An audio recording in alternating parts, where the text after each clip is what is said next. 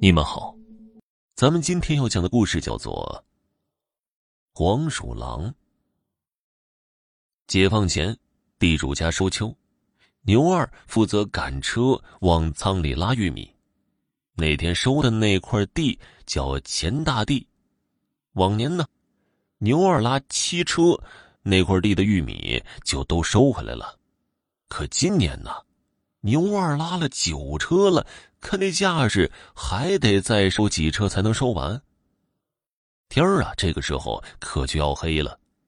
牛二想了想，就跑到地主家跟地主说：“东家，这今年收成可真不错呀！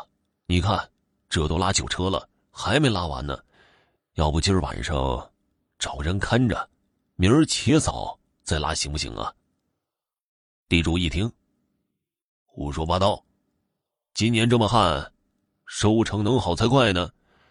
肯定是你们进磨洋工了，没好好干活。我可告诉你们，今儿晚上收完，收不完别吃饭。牛二一听这个气呀，都怪自己这张嘴，问这个干嘛呀？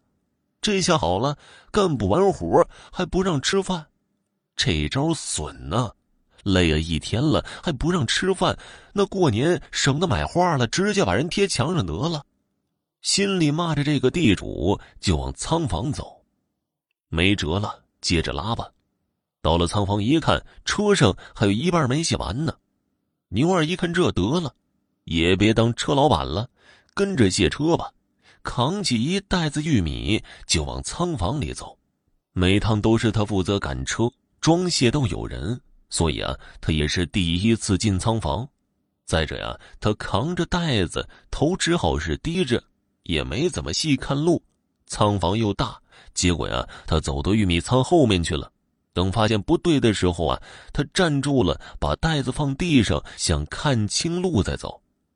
其实啊，他就在玉米仓后面，还能听到前面往仓子里倒玉米的声音呢。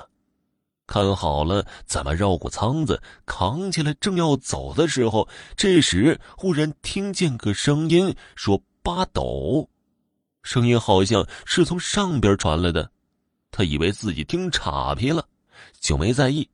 可没走几步，又听见了一声“八斗”。这次啊，他确定自己没听岔劈，就站住了，又把玉米袋子放下，仔细的听了听。这个时候，又传了一声“八斗”，声音有些尖，像是捏着嗓子叫似的，而且还是前面的人往仓里倒一袋子玉米，这声音就说一句，就好像计数员一样。可计数的也没这么记的呀。这牛二心里纳闷，就开始找，找了半天，最后在玉米仓的顶部透气孔上看见个黄鼠狼。一手拿支笔，一手拿个本儿，跟个账房先生似的。倒一袋子玉米，他就念声八斗，合着不管扛进来多少，在他账上一点没多呀。这个时候，牛二心里明白了：嚯，你大爷的！你给地主家多鼓捣粮食，弄得我们到现在活还没干完，没干完就算了，还得挨骂，还不让吃饭。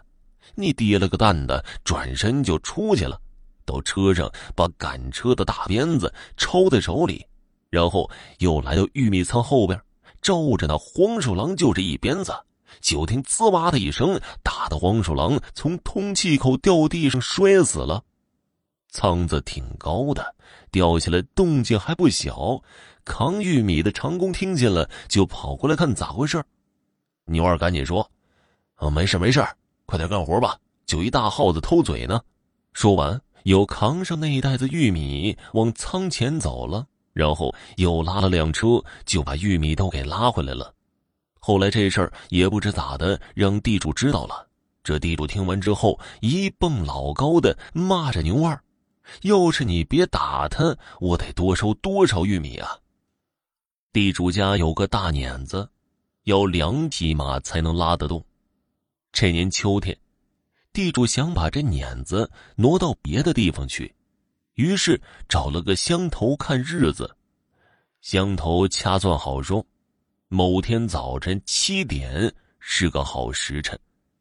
到了这天，地主起了个大早，先到碾棚里放了挂鞭炮，然后就去喊长工们，把人都招呼齐了，到地主家拿上工具往碾棚走。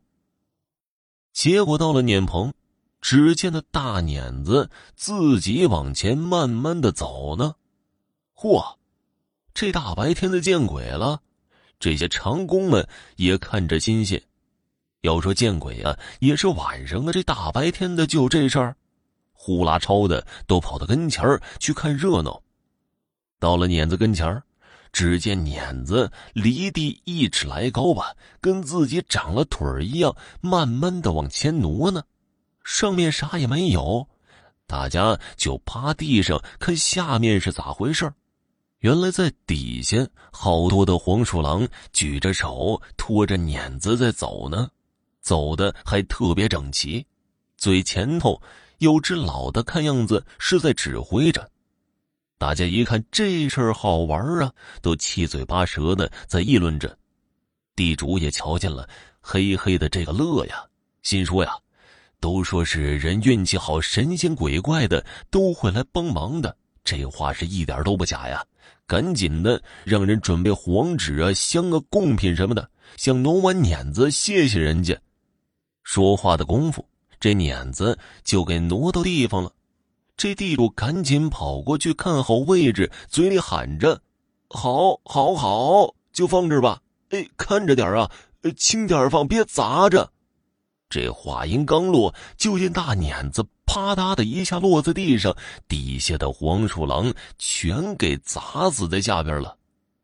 原来啊，这东西最忌讳啊，砸死了、死了之类的话。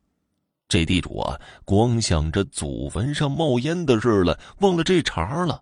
结果底下的黄鼠狼一个没跑了，全都砸死在里面了。又过了没几天。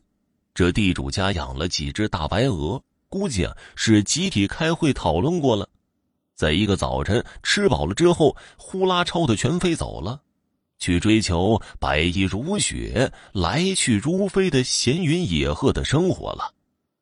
没过多久，这地主家就败了。好了，听众朋友，本集播讲完毕，感谢您的收听。